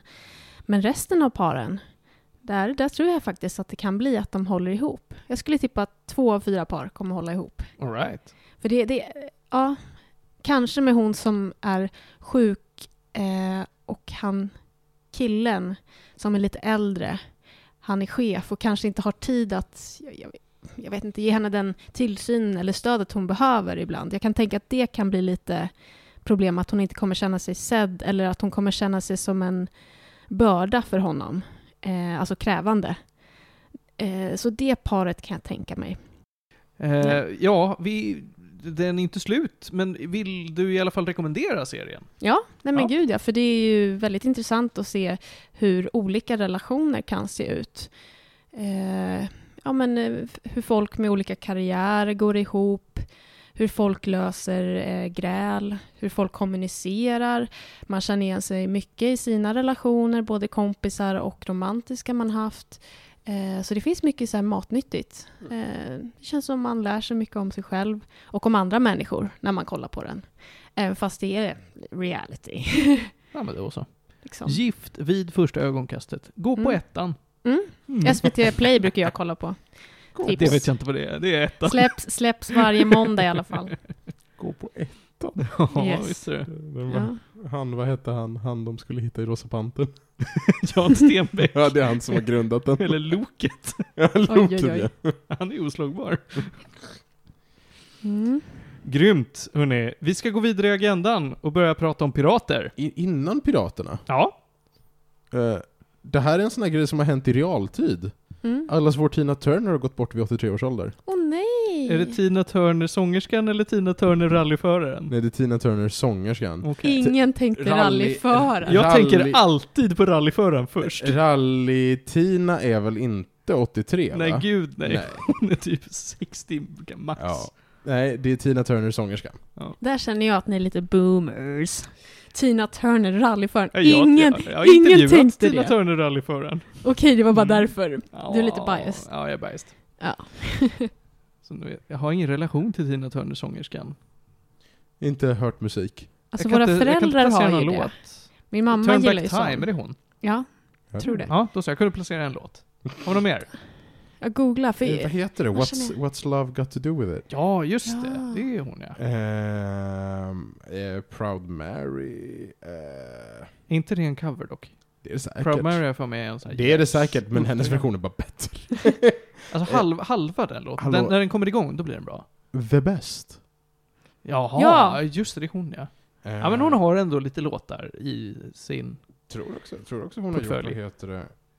Någon version av Goldeneye-låten. Ah, ja. hon, det, det är rock. Det är en Mm. rocktant. Hon var Mm. ganska viktig för musikindustrin ett tag. Hon är död nu. Jo. Jo. Tråkigt. Ja, det är Mm. det. Det är det, det är det faktiskt. Det är jättetråkigt. Men hon var ju också gammal. Och Ja. hade varit sjuk och grejer. Rest in peace. Rest in peace. Och rest in peace Jan Stenbeck. Så, Jag tror han dog 2003. ja, jag tänker inte lika mycket på Jan Stenbeck som jag tänker på Tina Turner. Mm. Oavsett vilken Tina Turner, det spelar ingen roll. Ja, men nu måste vi ju ta och uppskatta det vi har. Så att nu får vi flytta fokuset från Tina Turner sångerskan och fokusera Pirater. på den Tina Turner vi har kvar, alltså rallyföraren. Uppskatta henne medan hon finns. Right.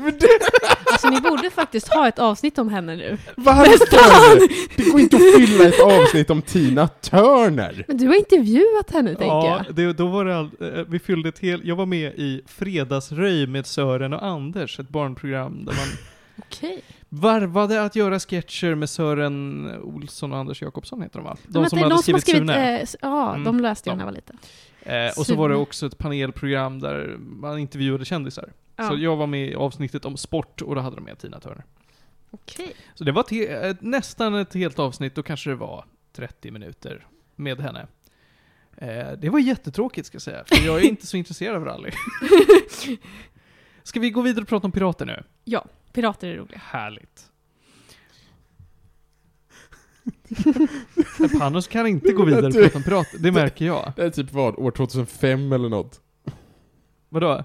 Som du intervjuade Tina Turner. Ja, ja, gud ja! Jag också- Kollar du upp när Jag tror, inte, det? jag tror inte hon har varit speci- alltså jag tror inte hon har varit viktig sen dess. Nej, Ja. jag tror inte hon har någon sån här superkarriär. Ja. Jag tror, det kan absolut varit någonstans mellan 2005 och 2008 som henne. Fatta vad, fatta vad utbildad ingenjör och var känd för att ha varit kartläsare på två, i typ två rallylopp. Ja, ja, ja. ja. vi, vi släpper det. Ja, okej. Bästa Tina Turner. Ser du? Det är bra att du börjar i alla fall uppskatta det du har. Hörrni, nu ska vi prata om Monkey Men Island-serien. det, det här är inte vilken Monkey Island som helst, det här är den kubistiska Monkey Island. Det är det! Monkey Island är en tv-spelserie med peka-klicka-spel som har lite lagt grunden för eh, hur peka-klicka-spel utvecklar sig. Pussellogik, pussellösningar. Eh, de var med och lade grunden för konceptet Moon Logic. Och Moon Logic betyder alltså att du löser ett pussel på ett helt ologiskt sätt. Du kombinerar föremål som du... Det, det finns ingen logik bakom det. Det är väldigt dåliga pussel. Men det var på den här tiden då, eftersom du inte hade internet, så eh, var det ett sätt att artificiellt göra spelen längre. Mhm. Det är inte, det är inte vad jag tycker man ska eh, säga att de är kända för, därför att de hade ett fantastiskt narrativ. Jag kom på ett skämt. Bara låter som standardrelationer idag. Ah. Så här, trying to fit a shoe where it doesn't fit. Rubber chicken with a pulley in the middle är ett skämt som kommer från Monkey Island-serien. Mhm. Ja, för det, det har man ju hört så mycket om. Ja, det är, om man har spelat spel så är det verkligen en, en, spelreferens. Det är väl som att säga Cake is a lie ungefär. Eh, Det är utvecklat av, av LucasArts.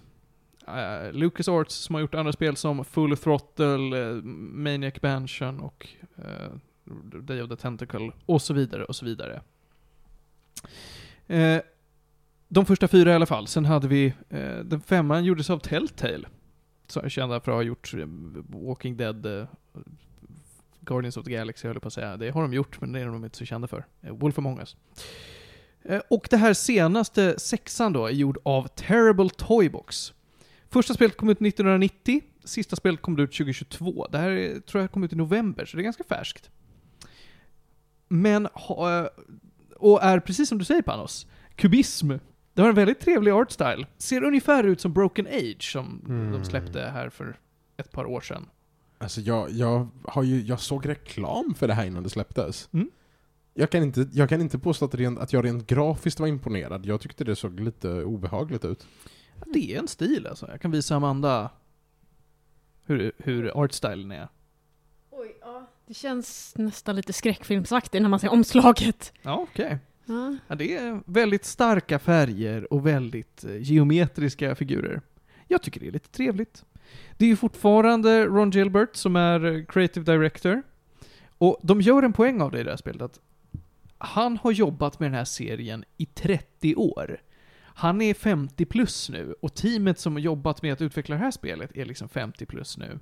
Och de känner ju att vi har utvecklats sen de gjorde första spelet och genren har utvecklats jättemycket. Så att göra en uppföljare som ska kännas trogen till grundmaterialet, grundserien, men göra det 30 år senare är en svår balans alltså.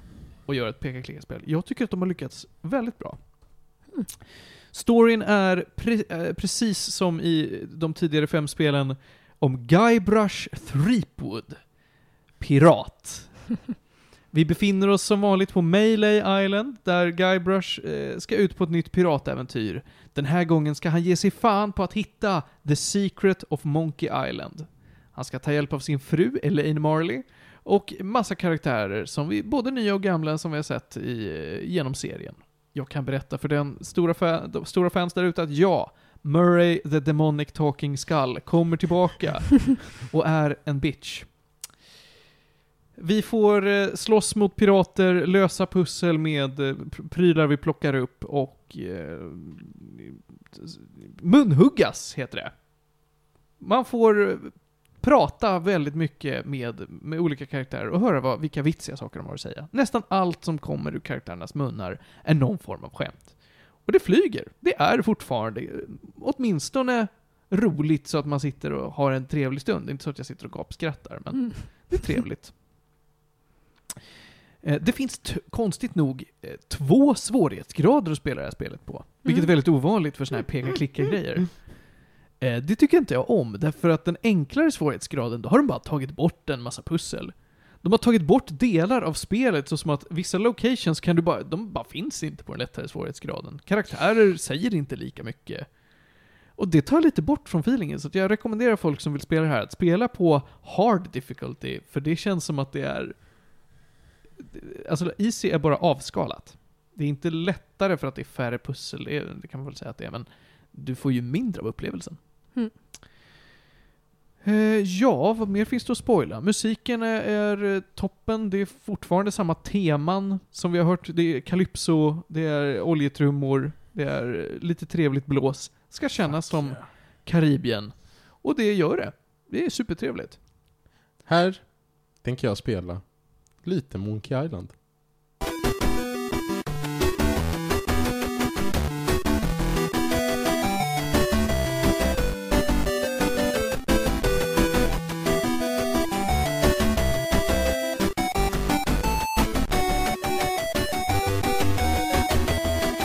Visst är det bra? Ja. Det finns också det finns såna här skithäftiga videor, det var någon sån jag hittade via Sveklockers, där de illustrerar hur datorljud har utvecklats genom Monkey Islands musik. För Mhm. att Monkey Island har funnits så länge att det verkligen det har spelats i liksom i bit, i bit, bithögtalare där det bara i princip var så här diskettljuden, alltså det diskettskrap som utgjorde tonerna. Mm. Eh, skithäftigt. Det tycker jag är, det vill jag verkligen rekommendera att kolla på. Men framförallt i de äldsta Monkey Island-spelen så är det ju samma spel som är släppt till olika, olika operativsystem, alltså olika datorer. Mm. Och alla de fungerar ju på ett sånt sätt att de ofta har olika ljudchip. Så att samma spel kan låta olika på olika konsoler. Men då är det inte konsol, det är bara olika datorer. Eh, Så det är så här, ah, ettan, den låter bäst på den här burken, medan tvåan låter bäst på ett helt annat märke. En sån här produkt av sin tid som är lite häftig. Mm. Eh, jag tycker det här känns som ett stabilt Monkey Island-spel. Det är ganska kort. Det är eh, sex timmar tror jag. Eh, jag gick tillbaka och 100%ade det här också. Och det vet jag inte om jag tyckte var så himla kul. Därför att det finns en, en eh, valfri mekanik i det här spelet som jag inte är ett så stort fan av. Det är en bok med triviafrågor. Alltså tipsrundefrågor 1, kryss 2. Eh, och den här boken, när du plockar upp den, den är tom. Sidorna till den måste du hitta genom spelets gång. Det finns 200 frågor, tror jag. Någonstans där. 240 kanske är. Ja. Eh, det är många frågor. Nej, 150 är det. Vi säger att det är 150 frågor. Du måste hitta dem och platsen var de här sidorna dyker upp är inte statisk. Det betyder att du kan inte gå igenom spelet och hitta 120 sidor. Utan olika sidor kan spåna på olika platser i spelet. Baserat på en timer. Det betyder att du kan egentligen stå och vänta i ett rum och sen gå ut ur rummet, gå in i samma rum och så har du dykt upp en ny sida på samma ställe. Och Mm. gör du det här tillräckligt många gånger så kan du stå och på samma ställe bara vänta på att alla 120-150 sidor spånar. Mm. Det är inte så kul. Nej. Frågorna i sig är om allt från pirater till spelserien i sig. Det, den, det är väl okej at best. Mm. Men det kan vara riktigt smala frågor som vilken färg hade den här dörren i Monkey Island 3? Det är så här, okej, det är inte så kul att jag kommer ihåg att den är grön. Google. Ja, Mm. precis. Eh, Så att det känns som ett artificiellt sätt att förlänga spelet på som inte är särskilt kopplat till själva upplevelsen. Det, ger mig inte mer att svara på tipsrunda. Ja, det låter inte som det tillför så mycket. Alltså det låter som en onödig feature. Det är en ganska onödig feature. Du, Mm. du kan ju såklart skippa den helt om du inte är intresserad av achievements. Mm. Eh, Men de vill ju ändå att du ska engagera dig i mekaniken. Och Mm. när du gör det är det inte så kul. Okej. Jag tycker ändå att Monkey Island är ett, eh, Return to Monkey Island är ett jättetrevligt spel för en billig peng. Så jag vill rekommendera fans av serien att spela det. Tyvärr så är det än en gång, du måste spela de fem tidigare spelen för att kunna uppskatta det här fullt ut. Eh, och då är det 30 år av spel du måste ta dig igenom. med allt vad det kommer med. Monkey Island 4 är hemskt att spela, även om storyn är bra. Det släpptes typ 2002, så att det ser riktigt Mm. kast ut. jag, jag gjorde Barbie-dansen där.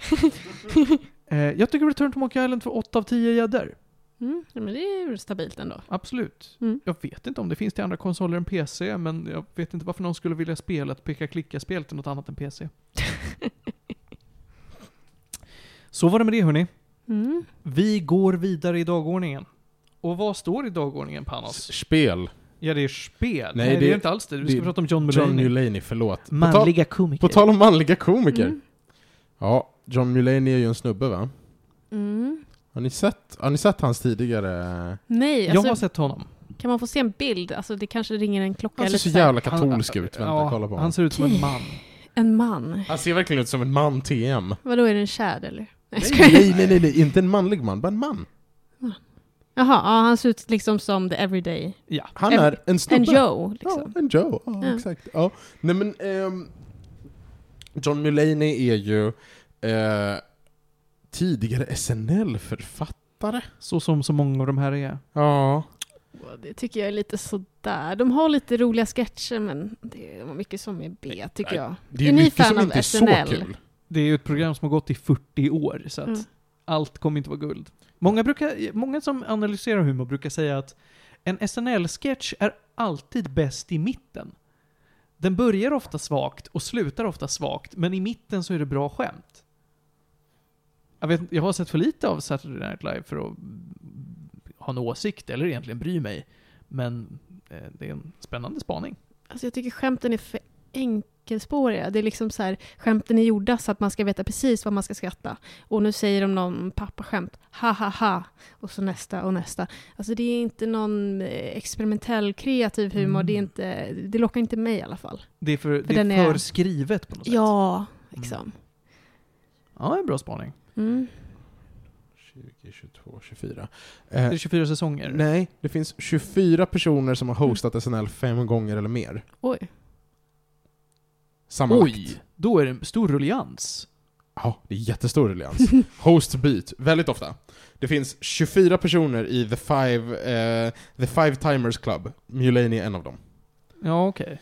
Har inte, jo men det är alla i hela Tillsammans världen. med typ Tom Hanks och DeVito, och Alec Baldwin och Justin Timberlake och Tina Fey och Scarlett Johansson. Och Scarlett Johansson har hostat fem gånger. Oj. Men Tina Fey, där har vi en kvinnlig komiker man känner till. Fett, fett Mm. bra. Fantastisk. Och fantastisk författare också. Hon Mm. gör skitroliga grejer. Det är hon som har gjort Mean Girls. Mm. Mm. Eh. Drew Barrymore har hostat fem gånger. Mm. Också sjukt rolig. Hur som helst. ehm, poängen är, Mulaney är känd för den humorn jag tyckte var väldigt... Den var väldigt dålig på att förolämpa folk. Hans stand-up var väldigt mycket 'jag skämtar om mig själv' Mm.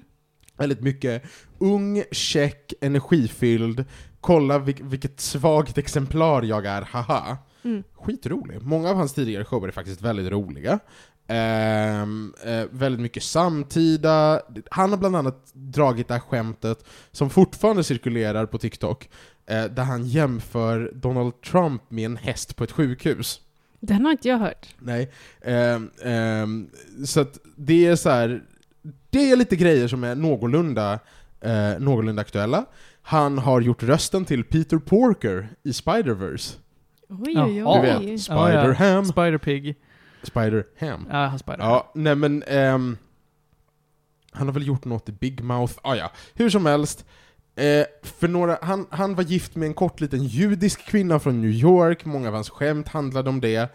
Ehm, det är han inte längre. Nu tror jag han dejtar Olivia Munn, vilket är jättekul. Ja. Vem är Olivia Mann nu då? Ja, Men, det är hon- väl någon skådis som har varit med i action, eller varit så här, the hot chick in the movie. Det är typ, väl ofta hennes roll. typ. Jag har aldrig sett henne i något så här drama eller briljera med sina skådis. Jag håller med dig så Talanger. extremt mycket när jag ser henne. Och gud vad hon ser ut Ja. som en så här, ja hon är med i någon action. Ja men hon är med för att vara snygg. På Det är min senare bild. tid jag har bara spelat i. X-Men. Okej, ja men Ja. där är det också typ tjejerna ska vara väldigt... Och, och framförallt typ så här. Hon har ju varit, ehm, hon har varit korrespondent på The Daily Show, alltså också så lite komiker, eh, programledare. Mm. Eh, jag trodde, potentiellt trodde jag att hon var kändare än vad, känd, att hon är mer känd än vad han är, men ja, hur som helst. Eh, vad som händer är att det för några år sedan blir klockrent att Mulaney har ett enormt problem med alkohol och knark. Fy Mhm. fan vad han knarkade. Mm. Eh, väldigt många år. Eh, så han hamnar på rehab och försvinner lite från komedivärlden, och det skrivs om honom i media och sen är det tystnad. Och sen kommer Baby J. Och hela den här showen handlar om hur hans liv vändes upp och ner, och hur han hamnade, och hur det var att vara på rehab, och liksom allt, allt det här. Och helt plötsligt ser vi en ny John Mulaney som är mycket mer sarkastisk och liksom pratar om mörker. Det är mycket, mycket, mycket mörkare skämt. Ehm, Gör det att han, man kan bli förolämpad av hans skämt helt plötsligt? vad sa du? Det känns som att du introducerar det här med hans humor förolämpar inte någon. Gör Mm. den det nu för tiden? Potentiellt. Ah. Potentiellt. Nu är är det den, viktigt? det är lite mer kant på den. Och, och, eh, eller lite mer ägg. Och, och Mm. jag vet inte, alltså jag tycker å ena sidan, kul med något nytt. Mm. Tråkigt att han behövde gå igenom skit för att få till något nytt. Mm. Eh, känns också lite tråkigt för att man känner allt tydligare att den gamla Mulaney var väldigt mycket av en karaktär. Mm. Det var väl ändå rätt tydligt då också, men det blir ännu tydligare nu, lite rubs, rubs it in your face liksom. För att han är mer real nu på något sätt? Ja, exakt. Eh, på, på ett helt annat sätt. Jag tycker, jag tycker fortfarande om hans humor. Jag ska inte säga mycket mer, det här är en, det är en, ehm, det är en 7 av 10. Okej. Är det Mm. en timme special? Ja, Ja. typ. Underhållande, inte spektakulärt, det är inte som att kolla på gamla Robin Williams-shower liksom. Alltså det är, så här, det, det är inte något av historiskt värde. Har Mm. han hostat SNL mer än fem gånger? Det har han nog... Mm, Det borde han. Det måste han för fan ha. Eh, han, han har i alla fall hållit fantastiska eh, fantastiska komedishower en gång i tiden. Ja, visst. Mm. Ehm, Rest in peace Robin Williams. Och Jag Jan tänk- Sten... Eller du först. Nej, nej. Det var Jan. Stenbeck. Ja, nej, men jag tänkte så här, föredrar ni när komiker blir lite mer så här real? Många blir ju det när de typ får barn eller kanske gått igenom rehab, för jag tänker man har sett flera komiker göra den resan. Föredrar ni komikerna innan när de är lite mer karikatyrer av ja, men sig själva, eller när de är the real deal, alltså de själva? Jag tror inte det finns ett rätt svar på det för mig. Mm. Därför att ju, min, ju mer jag tittar på en komiker, desto mer måste de bli real för att deras karaktär kommer bli tråkig annars. Mm. Men om jag ser fem komiker som bara är karaktärer så kommer jag älska dem för det också. Mm. Jag tror att det var Jay Len, nej det var inte alls det. Eh, vem var det då? Det, det är, ja skitsamma. Jag ska inte säga något namn. Men, men det är ett vanligt grepp i sådana här längre stand-up specials att varva karaktären med att ta ner tempot och bli lite real några minuter. Mm. Ja, nu ska vi ha det seriösa inslaget. Eh, Ett praktexempel är när eh, Henrik Schyffert hade en, en special för ett par år sedan där han pratar om hur eh, ledsen han var som barn. Mm. Och sen varvar det med så här, ja, fan, eh, man vill ta barnen och slänga, slänga dem i soptunnorna typ. Får jag bara inflika där, det var länge sedan Schyffert var rolig. Åh, fy fan vad han är sellout numera. Åh, vad jag tycker han är kul än idag. Synd. Nej, jag tycker håller inte det. Nej, okej. Jag tycker om eh, hans fru. Eh, vad heter hon? Norsi? Nej, det är Nej, en gud, Norsi, vad heter politiker. hon? Hon heter Nor. Nor, ja fan. Norsi. Ändå, De, ser lite, de är lite lika ändå. ändå nära. Ja.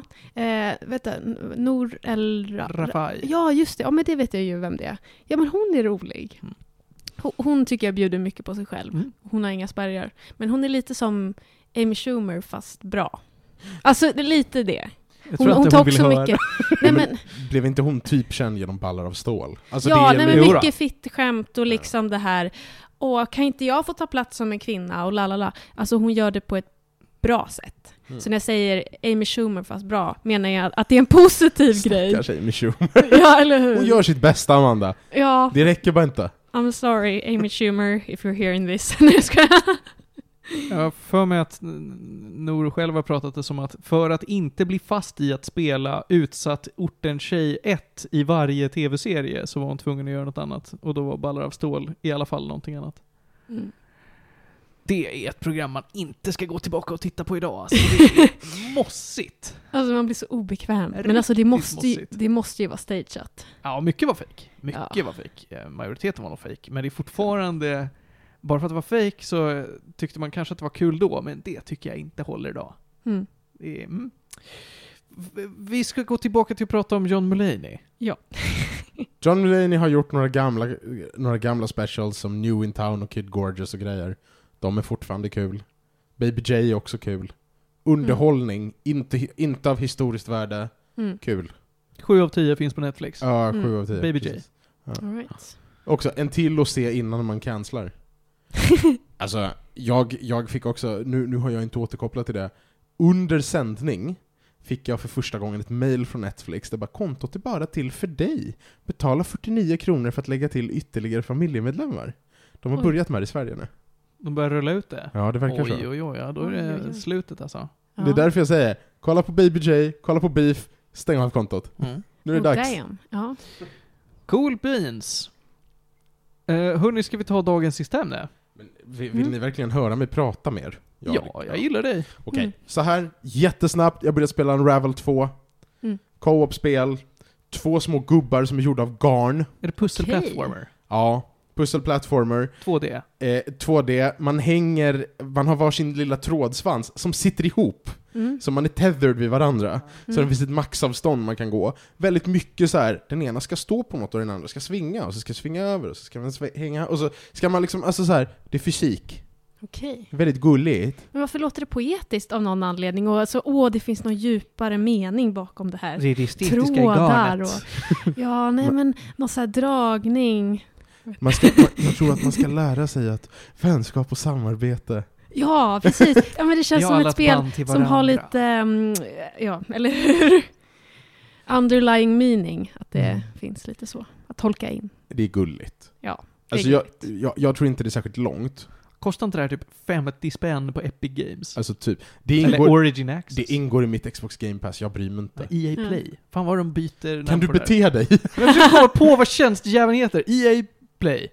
EA App. EA Men- Play nog deras subscription-tjänst. Fan vad de Men inte går kan. spelet bara ut på det här? Alltså är, är det tillräckligt stimulerande för spelaren eller blir man uttråkad? Nej, jag tycker det är lite mysigt. Alltså det är Ja. lite som i Takes Two. Mm. Det här har inte ens, man kan ju inte ens prata, så handlingen är väldigt liksom, den är lite i bakgrunden. Mm. Men det är bara så här. nu ska du samarbeta för att ta dig framåt. Alltså det är, bara, det är verkligen bara det. Mm. Och jag tycker det, det är ett supergulligt litet spel. Mm. Gubbarna är jättegulliga, och eh, till och med liksom fienderna är typ små gulliga blobs. Alltså det, allting är bara gulligt. Bakgrunden är ganska vacker. Det är Mm. liksom ett ganska vackert spel, lite realistiskt och sådär. Man, man får walljumpa och man får svinga från saker och man får hålla på med fysik. Mm. Alltså, jag har ju febrilt letat efter eh, co-op-spel som är värda att spendera tid på. Mm. Det här- Är det här det? Ja, jag skulle nog säga det. Sälj mig på det här med HLTB. Hur långt är det? How long to beat? Nu googlar du. Uh, HLTB va? Ja, Men alltså, hur långt kan det vara? Det kan vara... ja det är alltså, det jag undrar. det är nog några timmar, vet du det? Vad säger de? Fem timmar typ. Ja, Och det, det, det låter som att jag inte kommer bli trött på det på fem timmar. nej. Är man completionist 12 och en halv, Ja, men det tänker jag inte vara. K-bry. Mm. Ja. Alltså, verkligen så här fem timmars speltid. Jag tror så här. Jag är inte helt säker på att man måste spela det co-op. Det kan jag inte uttala mig om. Men jag tror att det är roligare co-op. Mm. Mysigt. Mm. Mycket mysigt. Jag gillar co-op-spel där man kan sätta sig med någon en söndag och typ ta sig igenom det. Men det är som du och dina boys brukar göra när vi spelar Trine. Mi, våra, mina boys! det är du, och jag boys! och Ludvig. Snart kommer Trine 5. Tre gringos. Då är det boys. Mm. Ja, det här känns som ett spel som man ska spela när man vill ha något lite lugnare och lite mer chill-spel snarare än något så stressigt och bara oj gud nu måste jag göra på helspel och oj oj oj Mm. så stressigt, la la la. Alltså, Det händer så mycket grejer. Sätt dig i soffan, kör upp Ja. benen på en fotpall och spela på TV med din partner te, eller en ta en ruta mörk choklad nej men absolut. Och en- så. Dags för en risen. och en Marianne eller risen eller på hur gulligt det är. Ja, Alltså, de här garngubbarna är faktiskt jättegulliga. Ja. Supersöta. Ehm, så att, så att det, det, det är mys. Mm, Vi säger mys. det gillar man. Du ska Mm. prata om mer spel, Panos. Mm, på Mm. andra, andra sidan spektrat har jag börjat spela Jedi Survivor, Uppföljaren till Jedi Fallen Order. som jag gillade jättemycket. Det spelade jag på mitt Xbox One. Nu har jag skaffat Jedi Survivor, typ på release till Playstation 5. Nyttjar verkligen PS5, använder eh, den nya vibrationsmotorn i kontrollerna, använder grafiken, extremt vackert. Har inte buggat särskilt mycket för mig, det har inte laggat. Mm. Men! Efter den senaste performance-patchen händer det faktiskt att det fryser på loading screen. Så att det Mhm. liksom, du måste... Starta om det. Okej. Mm. Vilket det inte Segt. gjorde när jag köpte det. Ehm, lite mer souls-like. Ännu lite mer souls-like än det tidigare spelet. Hur då då? Ja men de vill verkligen att du ska så här, du ska parrya och du ska dodga och du ska... Alltså det är det här vi har snackat om sedan tidigare. När jag spelar en jedi, då vill jag känna mig stark. Mm. För att man är, man är extremt overpowered. Alltså rent praktiskt. Det gör man mot vanligt trash, och sen ibland så kommer det lite bättre trash som typ two-hittaren. Ehm, Visst, Mm. jag minns inte, men det finns stances i det här spelet. Alltså sätt man håller sin ljussabel och en blaster och sånt där. för man har en jätteknepig ljussabel. Mm. Fanns det i det förra spelet? Inte på samma sätt va? Är det kul? Med stances? Ja. Alltså ibland måste man ju faktiskt byta stances. Är det kul? Du kan ha två att skifta mellan. Ja. Alltså det har väl varit några gånger där jag så här, kommit in i en bossfight ett par gånger, det har gått dåligt, jag har insett att huh, jag borde nog ha en mer defensiv stance tillgänglig. Backtrackat en kvart till närmsta meditationspunkt, bytt stance, behövt ta mig igenom alla fiender som respawnat för att jag har mediterat. Alltså det är så här, det är väl ett sätt att dra ut på spelet? Aj, aj, aj. Jag hörde inte ordet kul där. nej, nej, inte nödvändigtvis kul. En av stances i det nya spelet, som är sjukt kontroversiell, är lightsaber i en hand, pickadoll i en annan. Ehm, och det här är också, på, på, på tal om TikTok-memes, så har Mm. folk stylat honom som hillbilly och går runt och skjuter allt i ansiktet. Lite roligt! ja. Jag, jag ser ju framför mig Danny DeVito i It's Always Sunny. Exakt. I started blast. Exakt så. Alltså Ja. det, ja, nej men det är mycket, spelet är det är väldigt mycket så här, första halvan är typ såhär get back together with the crew, hitta något nytt mysterium och upptäcka, alltså det, ja. Mm. Eh, det är mer Star Wars. ja men då så. Bättre än den nya trilogin i alla fall. Jag kommer låna det här av dig när du är klar. Ja, det får du jättegärna göra. Åh, puss på dig. Puss. Ja, ja, men då så. Eh, säger du att det du har spelat vill du rekommendera andra också att göra? In, mm, Unravel ja, Jedi Survivor inte riktigt där än. Okej.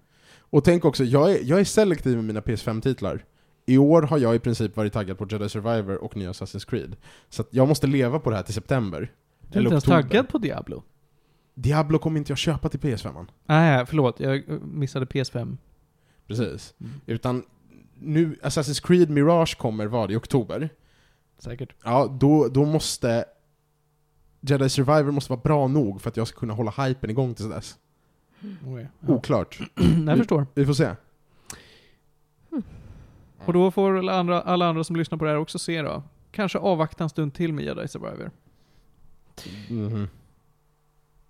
Det var det sista ämnet. Men vet ni vad det är dags för då? Kommer du ihåg vad det är som händer innan vi avslutar avsnittet, Amanda? Mm. Förra gången så trodde du att det var hejdå-sången. Eh, nej, vad fan var det? Kommer inte på. Nej men det är hejdå-sången. Ah, Nej, det är absolut inte. Det är ju tre snabba. Ja, just det. När jag ger tre snabba rekommendationer eller anti-rekommendationer. Den här veckan har jag något dagsfärskt nästan att presentera. Det, det är rykande i alla fall. Eh, Mystery Skulls har släppt ett nytt album. The Gold Album. Väldigt pretentiöst. Eh, I avsnitt whatever så recenserade jag hans näst senaste album, Beam Me Up, och tyckte att det var väldigt dåligt. Eh, varken jag eller Ronja var stora fans. Nu tycker jag han har skärpt sig lite grann. The Gold Album är en, eh, ett svängigt album, lite loungeigt, men ett upbeat loungeigt sätt. Det, det är så här. en hög, en, vad heter det, en högenergi restaurangmiljö. Där kan man lyssna på det här. Eh, ja, The Gold Album finns där du hittar din musik. Sen ett spel jag tänker tillbaka på ofta. Bandcamp. Bandcamp, där lyssnar jag på all musik. Eller på Tidal.